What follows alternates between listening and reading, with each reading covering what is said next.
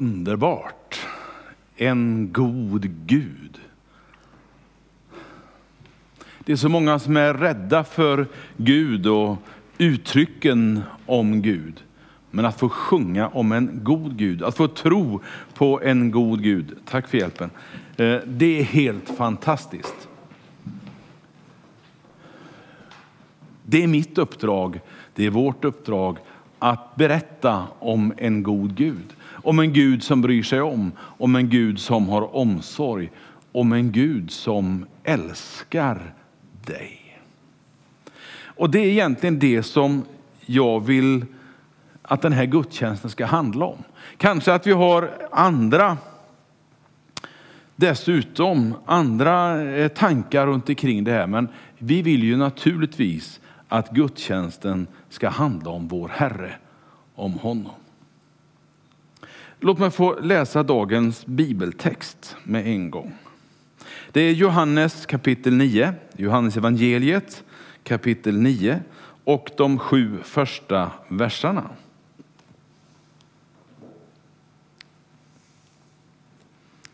Det är inte riktigt hela berättelsen, men det är så mycket som eh, eh, vi hinner att ta med idag i alla fall. Det kommer några versar till, men det kan du få läsa själv sen.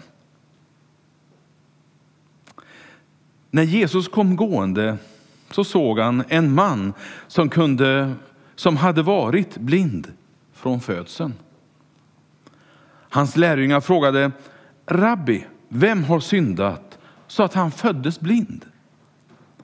Han själv eller hans föräldrar? Jesus svarade, ja, det är varken han eller hans föräldrar som har syndat, utan det har hänt för att Guds verk skulle uppenbaras på honom. Så länge dagen varar måste vi göra hans gärningar som har sänt mig. Natten kommer då ingen kan arbeta. När jag var i världen, när jag är i världen, är jag världens ljus. Och när han hade sagt detta så spottade han på marken, gjorde en deg av saliven och smorde den blindes ögon med degen och sa till honom, gå och tvätta dig i dammen Siloam. Då gick han dit och tvättade sig och när han kom tillbaka så kunde han se. Amen. Herre, jag ber, låt ditt eget ord få bli välsignat i vår tanke i vårt hjärta. Låt det få stanna kvar där en stund och om möjligt bära en god och rik frukt redan under gudstjänstens gång. Tack att du hör min bön. Amen. Caroline berättade i början av gudstjänsten om eh, Alfa. Och Alfa det startar den 7 april. Eh, så att eh, vill du vara med så se till att du går in på hemsidan och anmäler dig. Och det kan man göra både den, fram till den sjunde och kanske en torsdag till där. Det är inga problem. Men eh, vi kan inte vänta för länge med anmälan. För då måste gruppen få liksom bli en grupp som kan börja samtala. För det är ju ibland svåra frågor. Gud är på ett sätt enkel i sin kärlek till oss. Men ibland så krånglar vi till det. Både vi pastorer och förkunnare, men också människor som har svårt att förstå sig på vem Gud är. Och jag förstår dig min vän. Jag förstår dig. Därför att vi vill gärna att det ska vara lite svårt. Men Gud säger att han har gjort det enkelt. Och där kan vi mötas i Alfa och prata om de här frågorna. Är det svårt eller är det enkelt? Hur ska jag göra? Hur kan jag tro? Hur vågar jag uttrycka mig? Välkommen med din anmälan. Så till dagens tema. Den här berättelsen, jag, alltså jag kommer tillbaka till den gång på gång i mitt eget liv. Därför att jag hämtar lite tröst i hur Jesus gör. För som han beskrivs här, när han möter den här blinde mannen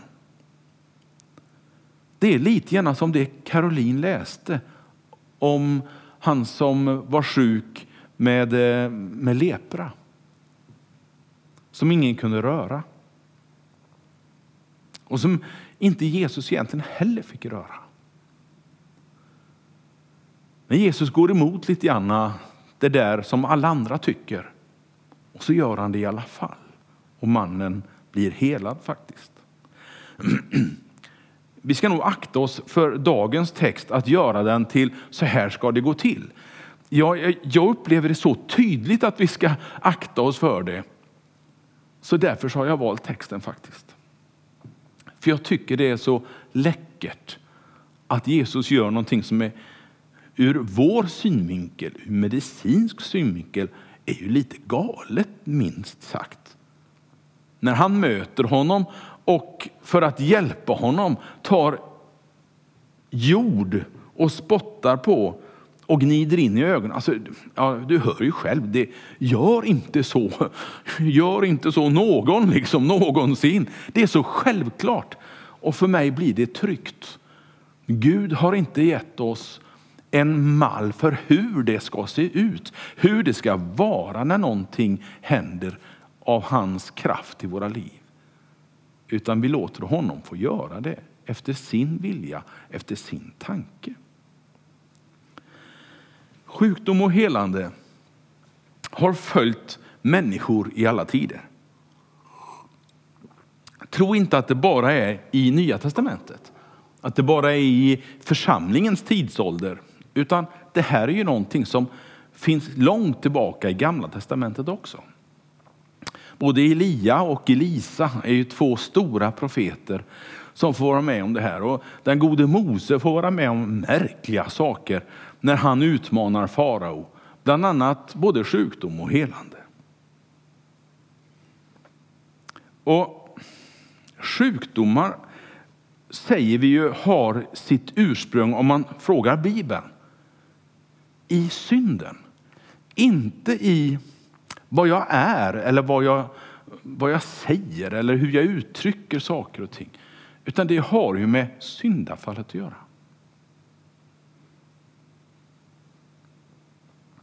Det är alltså inte knutet till mig som person. inte heller till storleken och styrkan i min tro.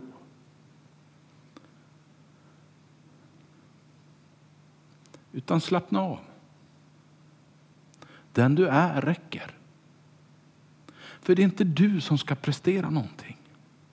Det är inte jag som ska prestera någonting när vi ber tillsammans. Jag brukar tänka på det när jag ska be för någon som vill uppleva ett under i sitt liv. Vad skönt det är att det inte är jag som ska prestera.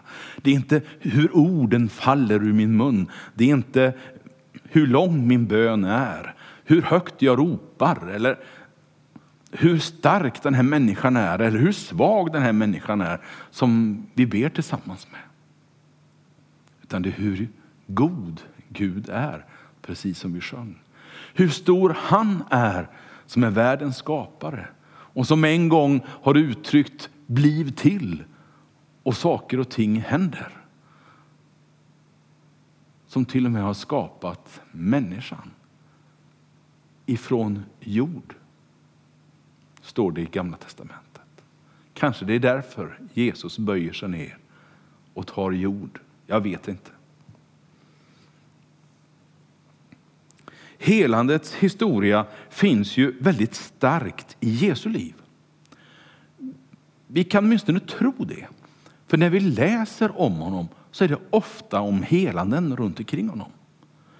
Men om du tänker på att han blev, vi tror, ungefär 33 år så räcker ju inte de helanden vi har i de fyra evangelierna till ett helande varje dag. Och Jesus måste ha mött många sjuka under sin tid på jorden. Sjukdomar var ju minst sagt lika vanliga då som de är nu. Säkert vanligare, säkert fler, säkert svårare sjukdomar. För det fanns läkare, men de hade ju inte DNA-tekniken, de hade ju inte sprutor, de hade ju inte all den fantastiska eh, arsenal av eh, hjälp som dagens läkare har. Utan eh, man fick lita sig till man kunde och det man har fått lära sig. Även när vi kommer in i apostlagärningarna efter Jesus och lärjungarna ska liksom uppfylla jorden med tro på honom, så följer helandet i deras spår.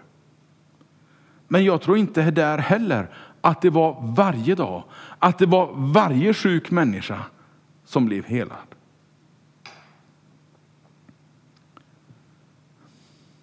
Därför att helandet, sjukdomar, det är ju inte i sig någonting som Bibeln tycker är viktigt på det sättet. Det är inte därför Jesus kom. Han kom för ditt hjärtas skull. Och då menar jag inte sjukdomar kring hjärtat, utan han kom för syndens skull som finns och som besudlar de tankar och det hjärta vi har. Det var hans uppdrag. Det andra, att befria människor, att samtala med dem, att eh, befria dem från synden, att befria dem från sjukdomar. Det liksom var bara en följd av den han var, den Jesus var och är. Att be till Jesus, det är ingen automat man stoppar i en, en slant i och ut kommer en, en godis. Det är inte bön. Det är inte, det är inte helandets historia, utan helandet sker liksom på initiativ av honom själv. Vi har så många berättelser så jag hinner ju inte ens närma mig alla, allihopa i vårt nya testamente om detta. Hur liksom de går på gatan och bara upplever jag ska göra någonting och tar tag och så händer det saker. Det kanske inte ens de visste om på morgonen när de gick ut att idag ska Gud hela och jag ska möta någon som ska bli frisk. Utan de bara gick ut och, och pratade om Jesus helt enkelt. Och så förstärkte Jesus deras ord med det som hände runt omkring dem. Varför är, finns det sjukdom och död? Om nu Gud finns, jag har mött den här frågan så många gånger. Varför tar han då inte bort allt elände i världen? Varför tar han då inte bort alla sjukdomar? Varför gör han inte alla friska? Varför gör han inte sjukhusen överflödiga? Mm. Gud har aldrig och kommer aldrig att tvinga sig på människor. Gud har han inte och vill inte heller att det ska vara det som är i centrum. Det som vi upplever så starkt ibland när vi blir sjuka. Utan han vill att det som ska vara i centrum, det är hans kärlek till dig och mig. Om du är sjuk eller frisk, hans kärlek är lika stark ändå. Orsaken till sjukdomar, ja, det är ju väldigt olika. Jag har hört talas om något virus som härjar runt omkring sedan ett år tillbaka. Det har inte du heller missat antar jag. Vem ska vi skylla på det för? Ja, en del skyller på kineser och andra skyller på något djur. Och någon... Det finns så många varianter på det här. Men det kan ju inte vara Guds fel. Det kan ju inte vara Guds mening heller. Jag vet inte. Jag kan inte. Det finns miljöorsaker som gör att vi blir sjuka. Är det Guds fel? Vi får nog ta på oss en del, vi människor, som orsak till sjukdomar. Vem är det som smittar någon med virus? Ja, inte är det himlen, utan det är ju någon i min omgivning som smittar med virus. Utan att mena det, utan att vara elak, utan att vara dum. Det bara händer. Och jag kan inte förklara det. Men jag kan erbjuda tröst och tro och kärlek från himmelens Gud. Och ibland så slutar det med ett under.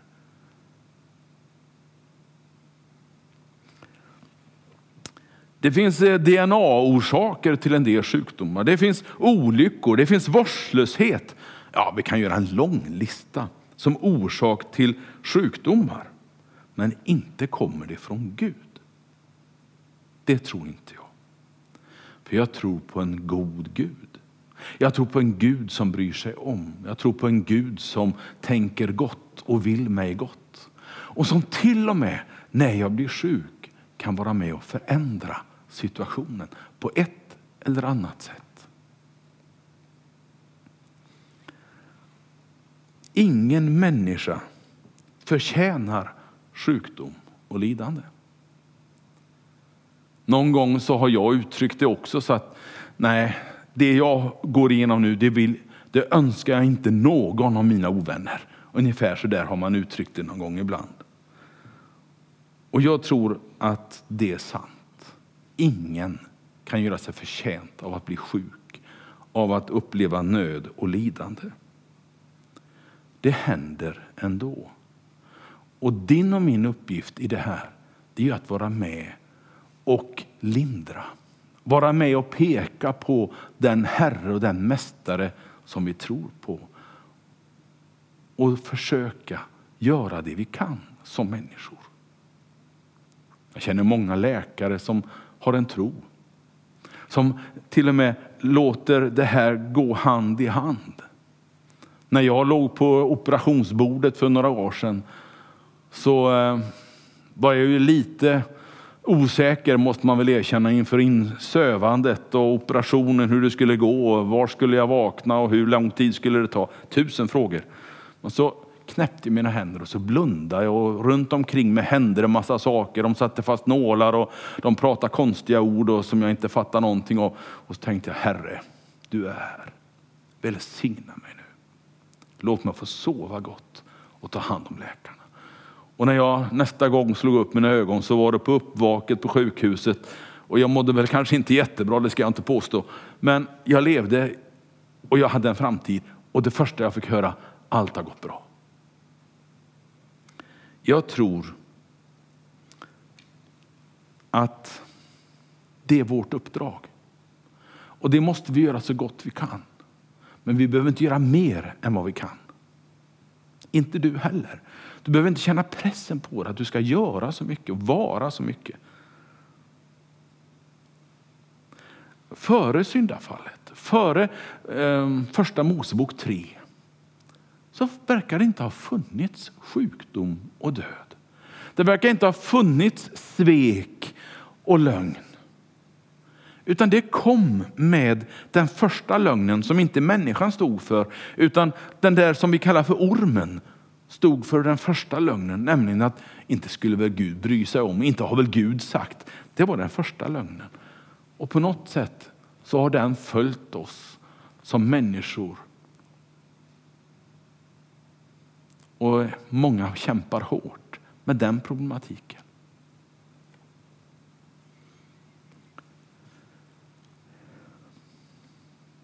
Gud lovar oss att en gång så kommer det en tillvaro tillbaka som det var innan syndafallet. Det verkar inte som att vi är där nu. När jag tittar ut runt omkring mig, när jag tittar på nyheter, läser tidningar och vad jag nu hämtar in information ifrån, så kan jag inte se några tecken på att det är någon slags likhet med hur det var före syndafallet. Utan jag lever på något sätt i en tid när det är knepigt att vara människa. När jag omges av sånt som vill mig ont och sånt som kan fördärva mitt liv. Men Gud lovar att det kommer en tillvaro framöver. Och jag kan inte ens i min fantasi ana när den börjar. När den blommar ut till sin fullhet och jag får vara med om det där paradisiska. Och vet du, jag bryr mig egentligen inte heller i det. För Gud har sagt, det är här och nu du ska leva. Det är här och nu som är det viktiga. Det är nu som du ska prata med människor. Det är nu som du ska förkunna. Det är nu som är församlingens tid. När Jesus kom och började förkunna så förkunnade han om Guds rike. Han sa att Guds rike är ibland er, sa han. Och så gång på gång så kom han till det där faktumet att Guds rike hade börjat. Han helade människor. Han förlät synd. Och det, det var inte lätt att smälta för många på den tiden. Det fanns någon som sa att det går inte. Det är bara Gud som kan förlåta synd. Mm, sa Jesus. Och jag kanske kan se ett leende. De förstod inte att han var Guds son i mänsklig gestalt. Han kunde förlåta synd. Han kunde hela människor som ingen annan kunde. Vi lever på något sätt kan man säga mitt emellan två händelser. Och nu ska vi ta hjälp av en liten bild har jag tänkt. Ehm, den här bilden kanske du har sett förut. Jag tycker den, när man får förklara den lite grann så blir den ganska tydlig. Det kan vara lite rörigt när man bara, oj vad är det här för någonting? Men om du tänker dig det nedre blå strecket så eh, Världens början, när det är det, det lägger jag mig inte just nu. Det är ingen, ingen tidsram på det sättet, utan vi rör oss bara mellan några olika punkter. Och så längst bort till höger så är det tidens slut på något sätt. Eh, det kan jag inte heller orda om så mycket när det sker och vad som händer efter det. Och så där. Det tar vi en annan gång. Men efter syndafallet så är det liksom som att det är, det är en viss tid som där världen och där det vi tänker och tycker härjar helt och hållet. Oemotsagt. Det dyker upp någon profet här och där. Det dyker upp någon, någon förkunnare här och där. I gamla testamentet har vi dem. Eh, men de når bara några mil. De når kanske 30-40 mil som längst till Nineve om jag har förstått berättelserna rätt. Men inte så långt mer. Det är ingen omvälvning i världen. Utan fortfarande. Men så händer det någonting när Jesus föds till världen och börjar förkunna om Guds rike. När han dör på ett kors, då börjar den där bågen, den svarta bågen som börjar nere vid Jesu död och som sen sträcker sig uppåt. Då börjar församlingens tidsålder brukar man säga.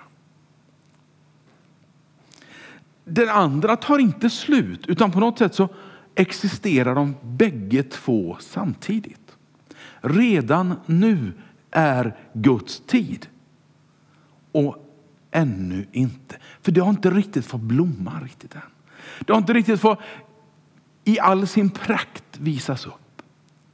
För fortfarande så finns det synd, sjukdom, nöd som liksom blandas i allt det här. Världen kommer en gång, den tidsperioden, den, det uttryckssättet kommer en gång att upphöra. Men jag, du ser att den lilla bågen går inte ner ända ner i botten. För jag vet inte när det sker. Jag kan inte säga att det sker imorgon, eller om tio år eller om hundra år. Jag kan säga att det inte har skett. För då kommer det att bli förändringar i vår värld. Och det kommer att sammanstråla när Jesus kommer tillbaka. För det säger han. På samma sätt som jag ska lämna er så ska jag komma tillbaka. Och under tiden ska jag fixa rum för er allihop. Rubbet. Varenda miljon. Och det är ju några stycken. Det är fantastiskt tycker jag.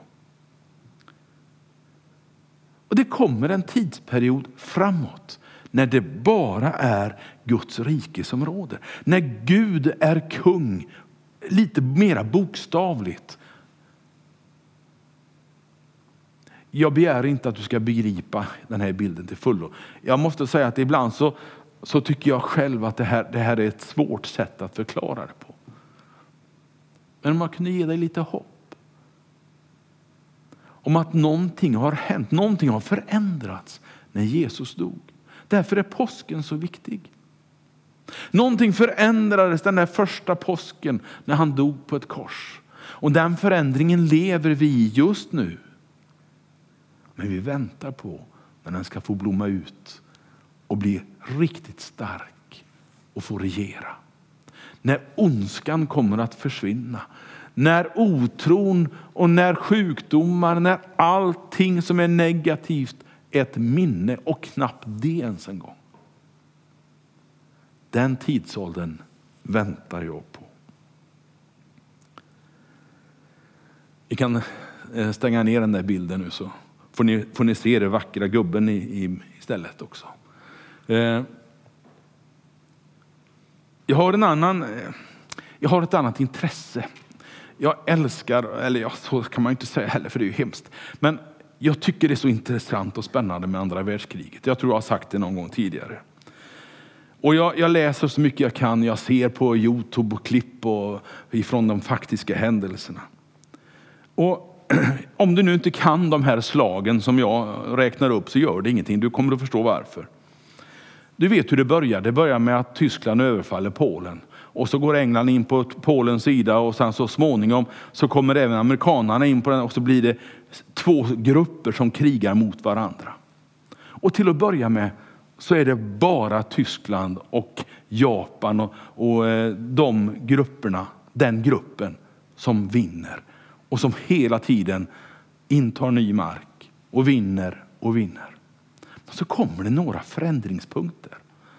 Ett slag som sker i norra Afrika vid El Alamein. Där faktiskt Rommels tyska styrkor besegras av engelsmännen framförallt. Det kommer en förändring vid eh, den sovjetiska staden Stalingrad. Där tyskarna trycker på hårt för att vinna och inta den staden. Och eh, de sovjetiska arméerna kämpar oerhört för att behålla kontrollen över Stalingrad. Och det de behåller kontrollen över det är inte mycket. Men så kommer det en förändring. Där man lyckas att trycka tillbaka de anfallande styrkorna. Och med det så kommer det en förändring på hela östfronten.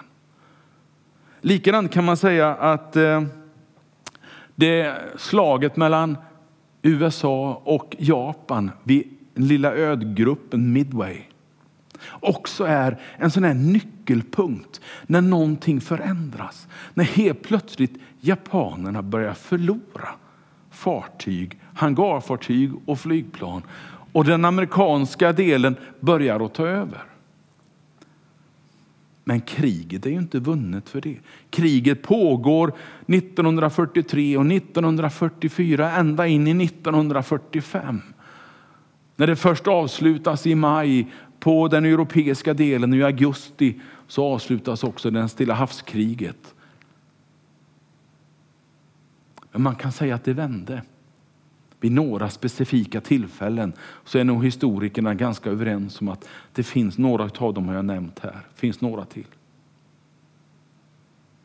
Och jag ser Jesu död på korset som den där vändpunkten. När någonting händer som får betydelse. Men det är inte det slutgiltiga. Det avslutas inte ondskan, men ondskan besegras. Och jag kan se det i bibelboken. Nu ska vi inte dra mer paralleller med dem där, för då, då kan man hamna snett om man drar allt för starka paralleller. Men jag ser likheten lite grann med mitt intresse i alla fall. När Jesus lämnar jorden och Kristi himmelsfärdsdag, han lämnar dem så kommer det änglar och säger, vad står ni här och gröttar för? Det är ju ingen idé grabbar. Eh, ge er tillbaka in till Jerusalem och sätt igång och gör det Jesus har befallt. Börja berätta vem han är, vad han har gjort, vad han betyder. Ni har världens chans. Och de börjar att berätta för en värld och den berättelsen har inte slutat än. Den berättelsen fortsätter in i ditt liv, in i mitt liv. Och det är du och jag som gör det här möjligt. Att människor ska få höra om Jesus. Det är därför som du är så viktig att bjuda med din kompis till Alfa till exempel. Det är därför som vi lever på gemenskap och det är därför vi längtar så oändligt efter att få mötas igen som församling. Fysiskt, här i kyrkan, sjunga lovsång tillsammans, prisa Gud tillsammans, lyssna på förkunnelsen tillsammans, komma och få förbön med handpålägg.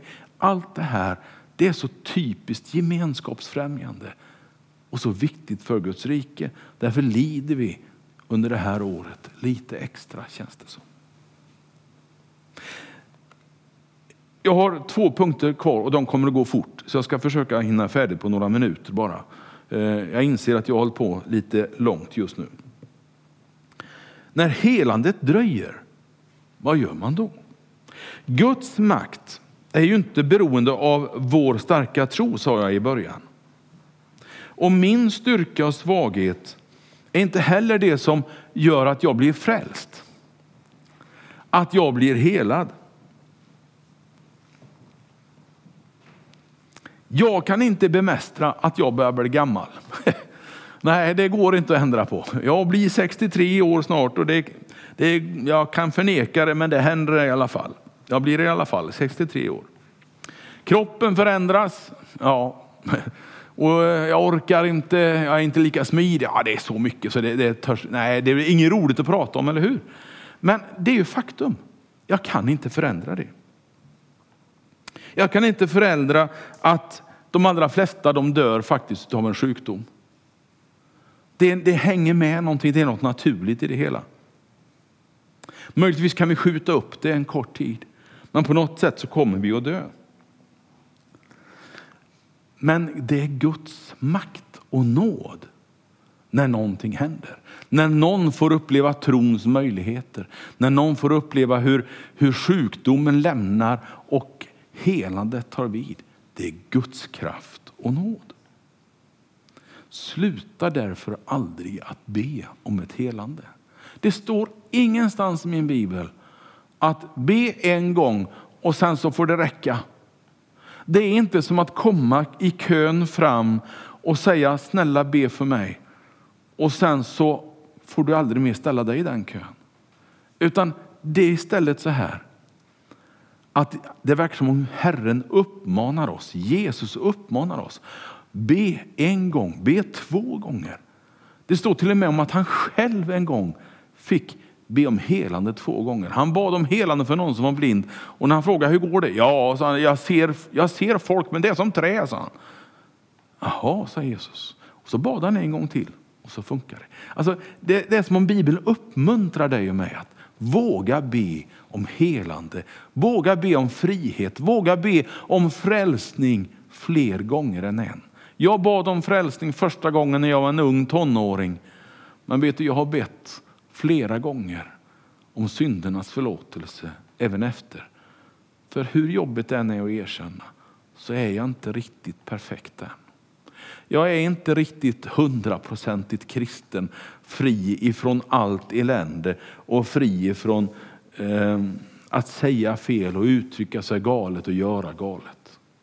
Utan ibland får jag säga, Herre förlåt mig, det här blev inte bra. Och ibland får jag be människor om förlåtelse också. När du så ber om helande, och det här är min sista punkt, så ska du komma ihåg och tänka på att det är han, Jesus Kristus, som är i centrum. Det är inte du som är i centrum, det är inte den som ber för dig som är i centrum. Ibland kan jag uppleva som att egot kan stå i vägen lite grann. När man bara tänker på hur jag ser ut när jag får förbön, hur jag uppför mig när jag får förbön, hur andra ser på mig när jag får förbön. Alltså, det är inte det viktiga i sammanhanget. Det är han som är det viktiga i sammanhanget. För det är han som verkar i vår bön. Men det är också viktigt att det aldrig, aldrig någonsin får bli en offentlig cirkus. Jag säger inte att det alltid har varit det, men det har i alla fall förekommit. När själva liksom helandet blir en offentlig del som alla ska se, alla ska uppleva. Så gjorde inte Jesus. Och jag tror inte att det är det som är syftet heller. Jag säger inte att man inte får be i gudstjänsten, det är inte det jag menar. Men att det finns en viss skillnad på det där cirkustänkandet och att faktiskt be i en gudstjänst för någon annan. Det finns inga givna handlingsmönster, bara goda exempel. Och det är vad, som, vad dagens text handlar om också. Ett gott exempel, men inget mönster. Var öppen för Gud och Andens hjälp när du ber. Och var frimodig att be fler gånger än en. Tack för att du har lyssnat på mig en stund. Nu ska vi lyssna på lite sångmusik och eh, vi ska be tillsammans efter en stund. Gud välsigne dig.